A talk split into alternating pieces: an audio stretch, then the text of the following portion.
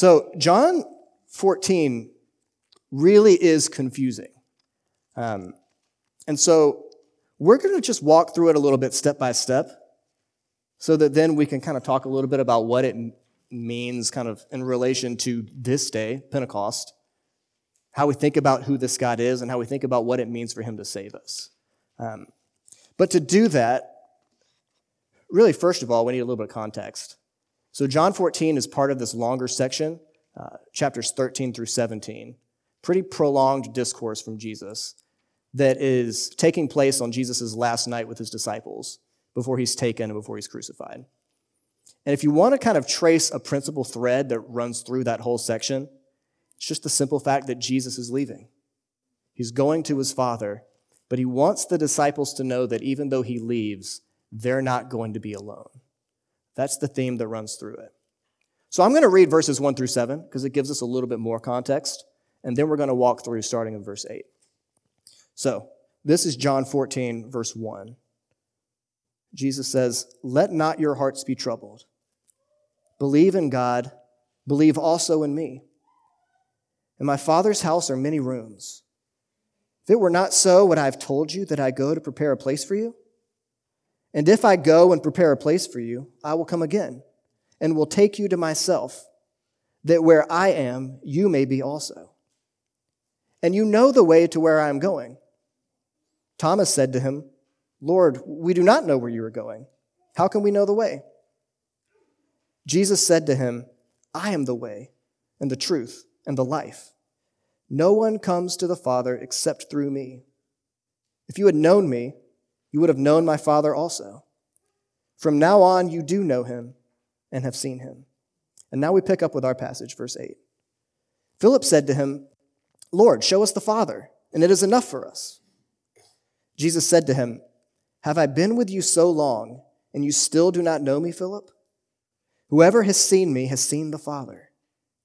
How can you say, Show us the Father? Do you not believe that I am in the Father, and the Father is in me? The words that I say to you, I do not speak on my own authority, but the Father who dwells in me does his works. Believe me that I am in the Father, and the Father is in me, or else believe on account of the works themselves. So, here, after Jesus has talked a little bit about going to the Father, even about preparing a place for them, Philip asks, Well, Jesus, show us the Father. You've got to think like there, there have been worse questions that have been asked. Like, that's not a bad question. When you hear that, you think, yeah, that's a good desire. Jesus has been talking about going to God the Father, right? It's been on Jesus' mind and on Jesus' heart.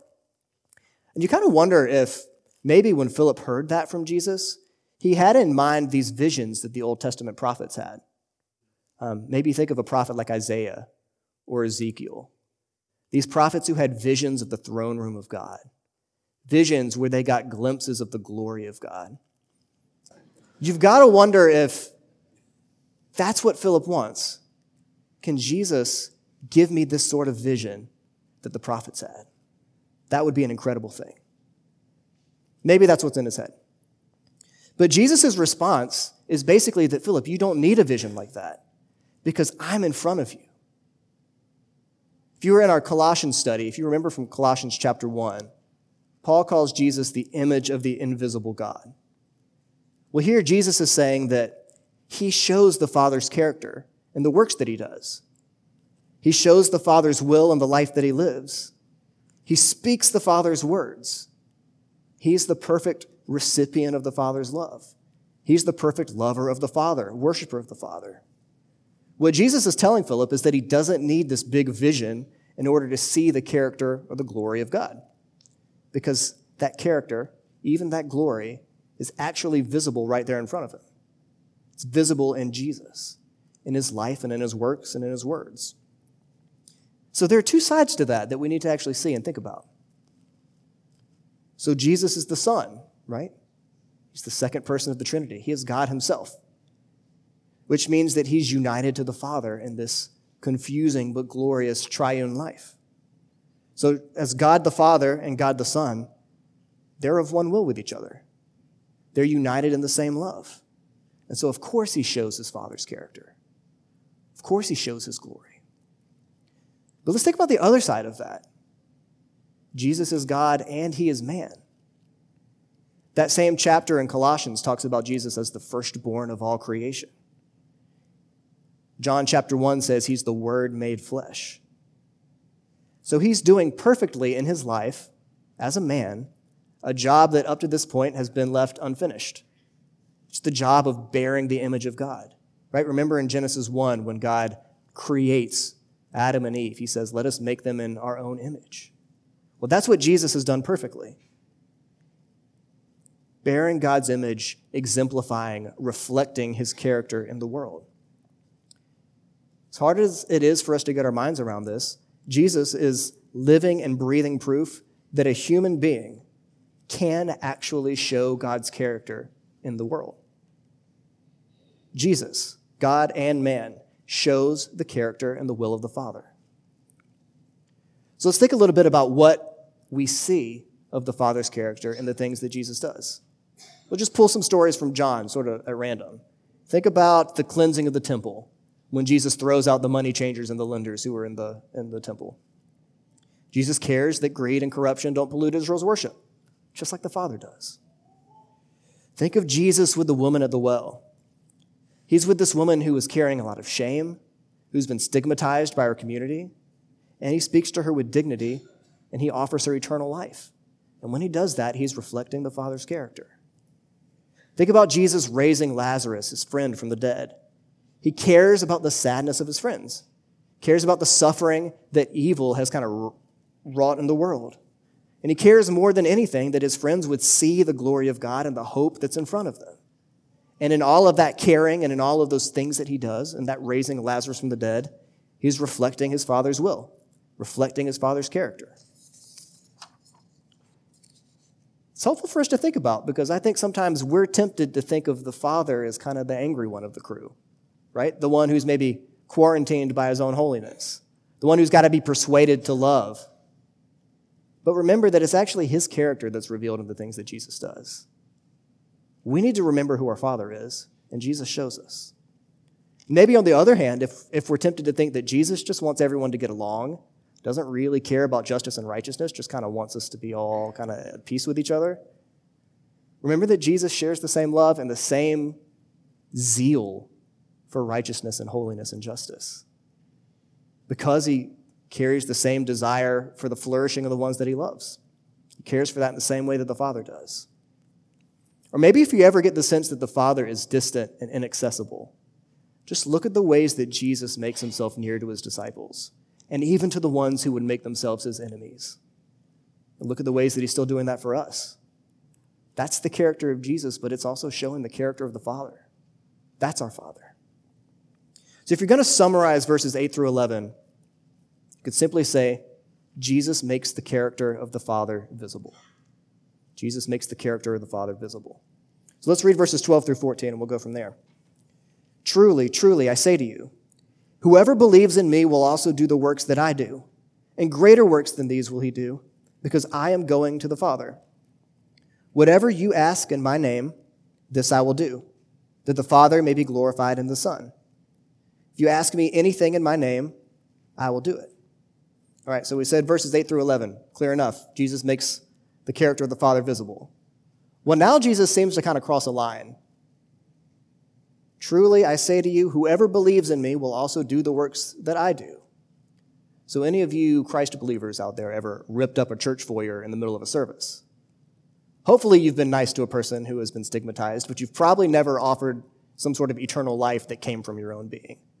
Anyone ever raised your friend from the dead? Guess you don't believe in Jesus. And if that sounded too big, he said, No, you're going to do greater works than these. That seems even more far fetched. And then if those things sounded a little bit too big, he says simply, All right, look, if you ask anything in my name, I'll give it to you. I'll do it. Okay, that sounds more attainable. Until you start to think about all the different things that you've, you've, you've prayed for and then said, uh, in Jesus' name, amen, and then didn't get, right? We missed on that one too. So before we get utterly discouraged by the kind of surface level of that, let's talk about the logical flow that comes out of the verses before. It'll help us to make a little bit more sense of it. Right, so verses 8 through 11, Jesus was saying, even though the Father isn't visibly here, his disciples can see him, can see his will and his character, and the things that Jesus does. So Jesus shows the character of God just as clearly as those visions that Isaiah or Ezekiel had of the, of the throne room. And the reason, the reason that Jesus says that that's true is because they are actually united to each other. He says, I am in the Father, and the Father is in me. They're joined. Jesus shows the character of the Father because they're joined, they're united. And here he's saying that the same thing will be true of his disciples. So Jesus is going to go to the Father. He's going to no longer be visible. But in the works that the disciples will do, in their words, and especially in their love, Jesus is saying that the character and the will of Jesus is going to be visible in the world. So just like Jesus makes the character of the Father visible in the world, when Jesus leaves, Jesus' character is going to be visible in his disciples.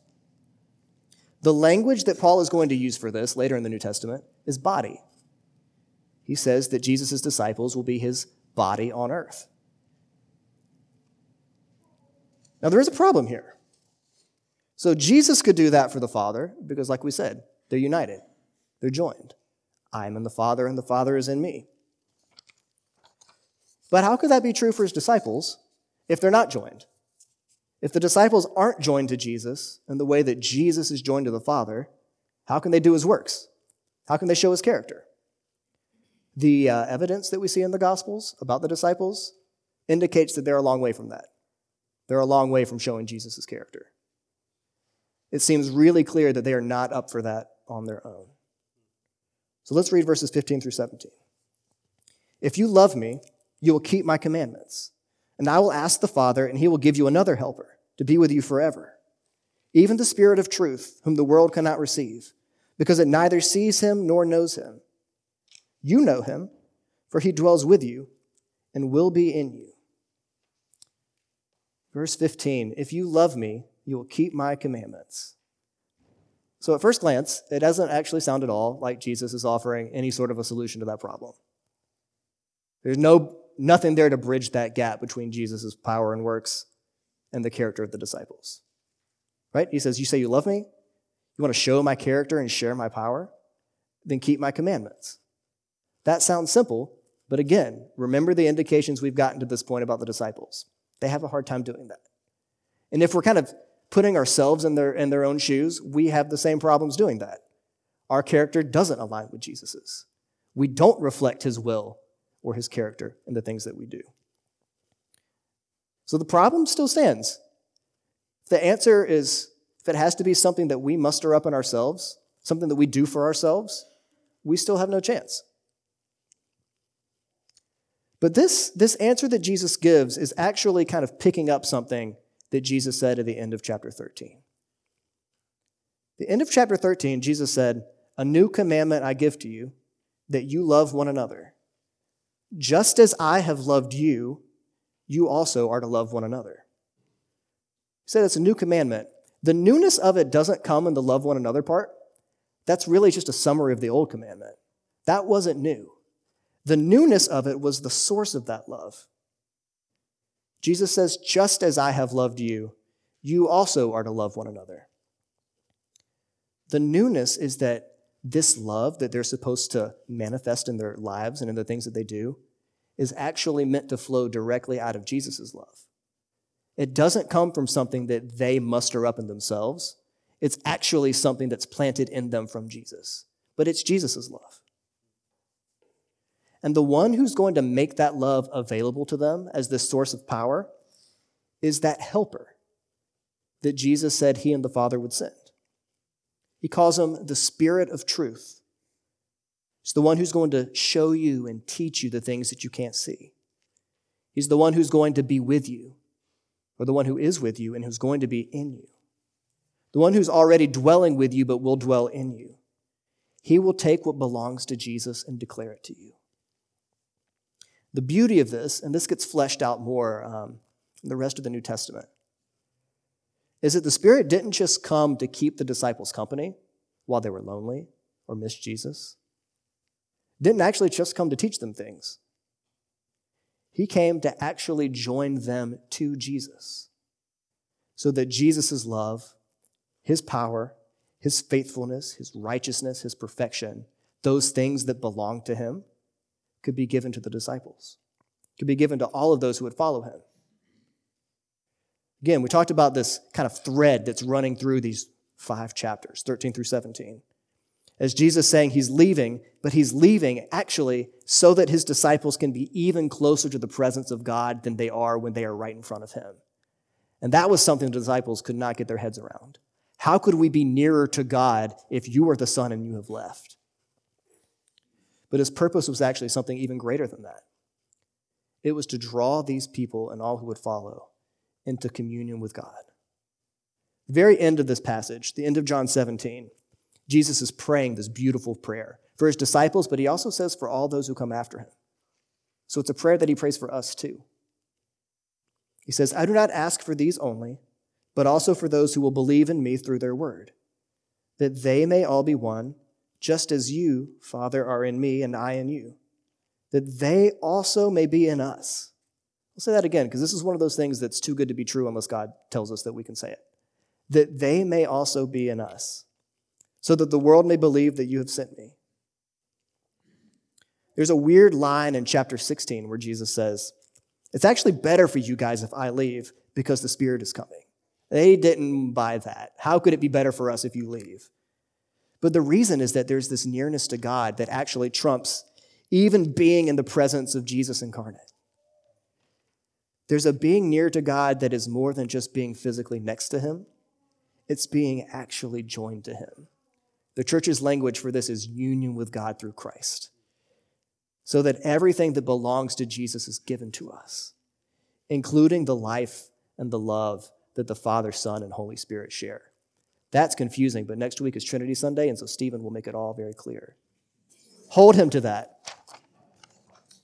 That's what the Spirit does when he comes, joins us to that beautiful mystery. In a lot of ways, I think this really flips the way that we tend to think about religion upside down. So, the ancient religions in the Old Testament, um, all the different kinds of idolatry that surrounded Israel, they're all focused on appeasing the gods. So was the Greco Roman polytheism that, that was surrounding Israel at this time in the New Testament. You need something from the gods? Give them what they want. If you give them what they want, they might give you what you want, and then everyone's happy. The favor of the gods always depended on meeting their demands or just amusing them. But that's not what Jesus is laying on his, on his disciples here. Yeah, they absolutely need to obey his commandments because they need to reflect his character and his love. But Jesus makes it really clear that they actually can't do this in their own strength. Think about that, the story that we read from Genesis 11, the Tower of Babel. We call this Babel paradigm sort of the a really just natural bent for humans. Trying to build something out of our own strength that's going to bring us up to the heavens. Trying to do something in our own power that's going to get us closer to God. But that's the paradigm that has to be flipped upside down because it doesn't work. The disciples couldn't do it. That's really clear. If we look at our own lives, we know that we can't do it. But flipping that Babel paradigm upside down is exactly what we see in Pentecost. There are even big, like, signals that tell us we're meant to see that story flipped upside down. Think about the languages. So at the Tower of Babel, God makes them all speak different languages so they can't understand each other. It confuses them and makes them all scatter, right? Pentecost is the opposite. You have people who were scattered brought into one place. You have people who spoke different languages brought together so that they all understand in their own language, flips the language thing upside down. But there is another way that Pentecost flips the Babel story upside down. Because Pentecost is not about humans building their way up to the heavens. It's about God coming down to dwell with them. And it's totally separate from any of the piddly little tower building efforts that we would do.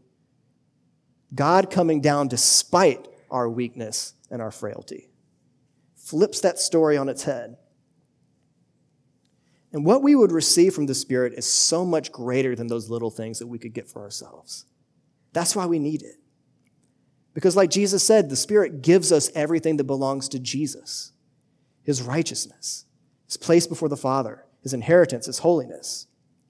The only way that we could possibly show Jesus' character in our world is if we are joined to Him by the Spirit. That's why He's come.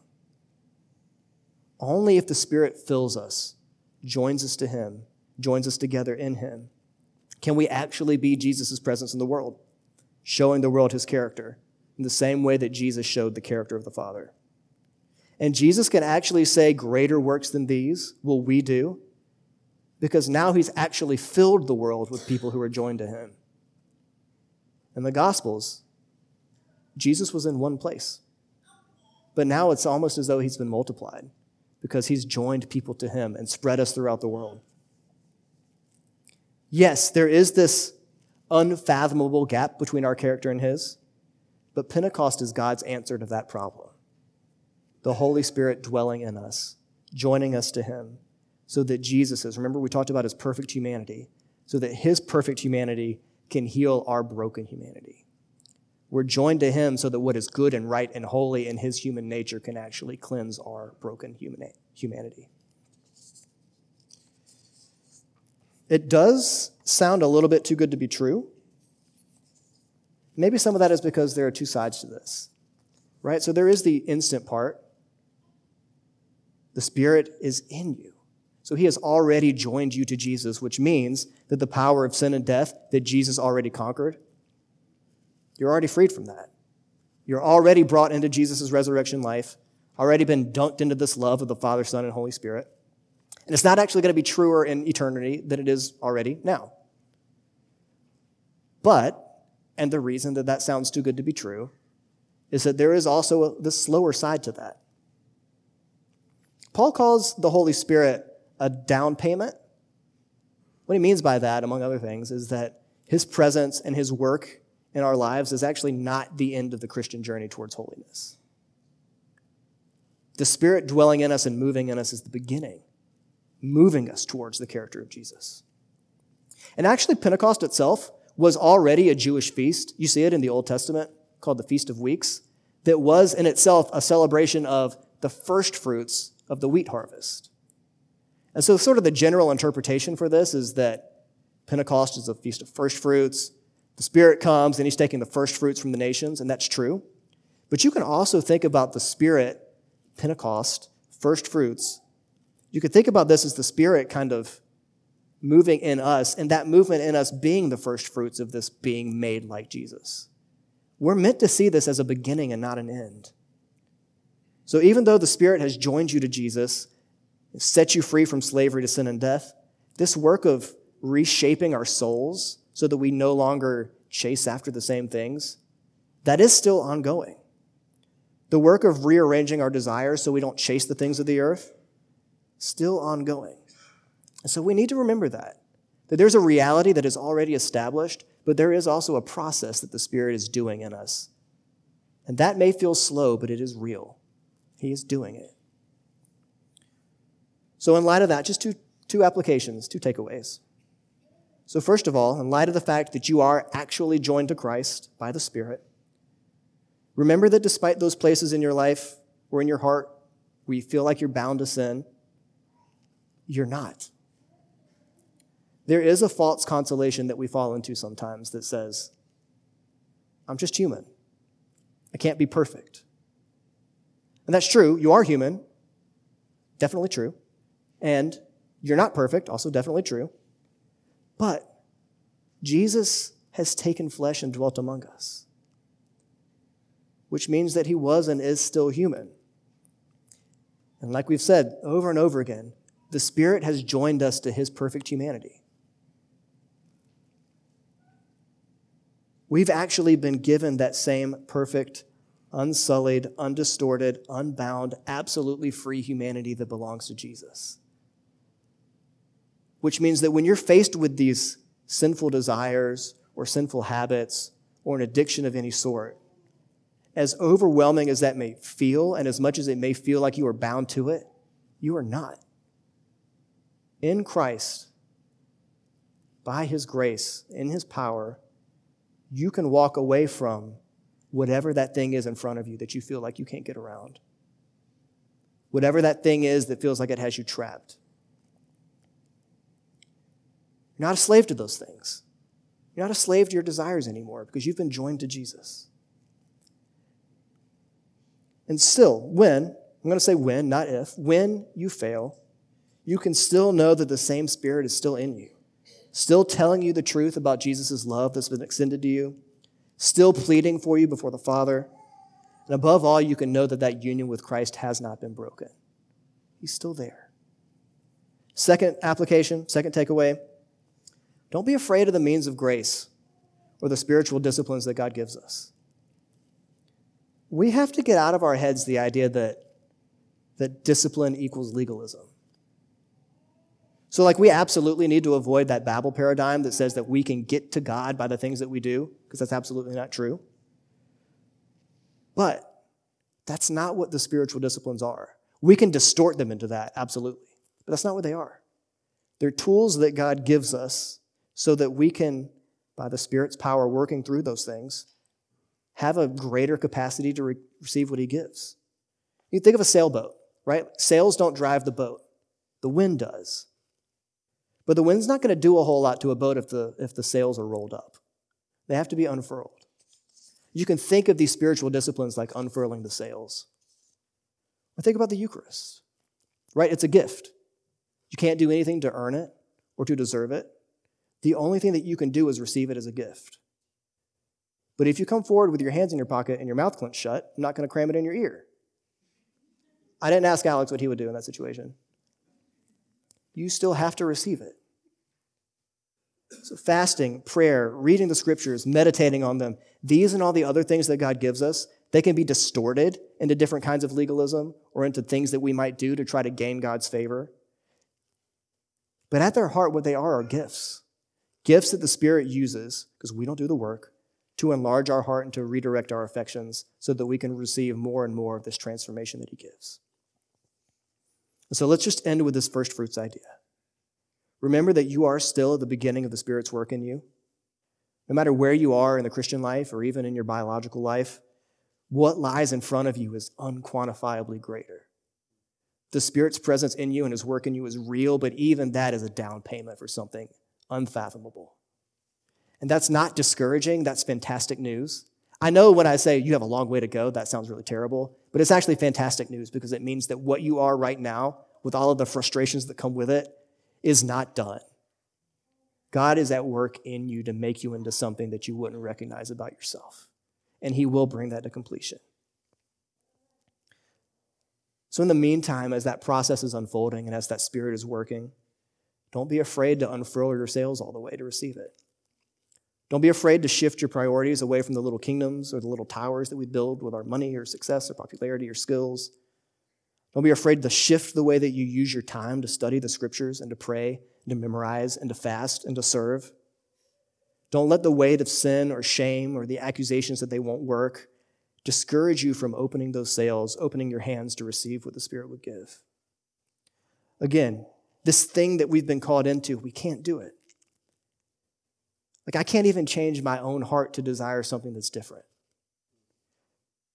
But the Spirit can, and He does. Even that work of unclenching our hands, of softening our hearts, even that work of shifting our desires so that we want Him, He will do that. So let our prayer today be for the Spirit who's already filled us to consume us. Let's long for that joy and that satisfaction, that experience of nearness to our God. Let's ask God for more of it, knowing that He delights in giving that. We only come with need, but we have a God of abundance who loves to meet us there. Amen.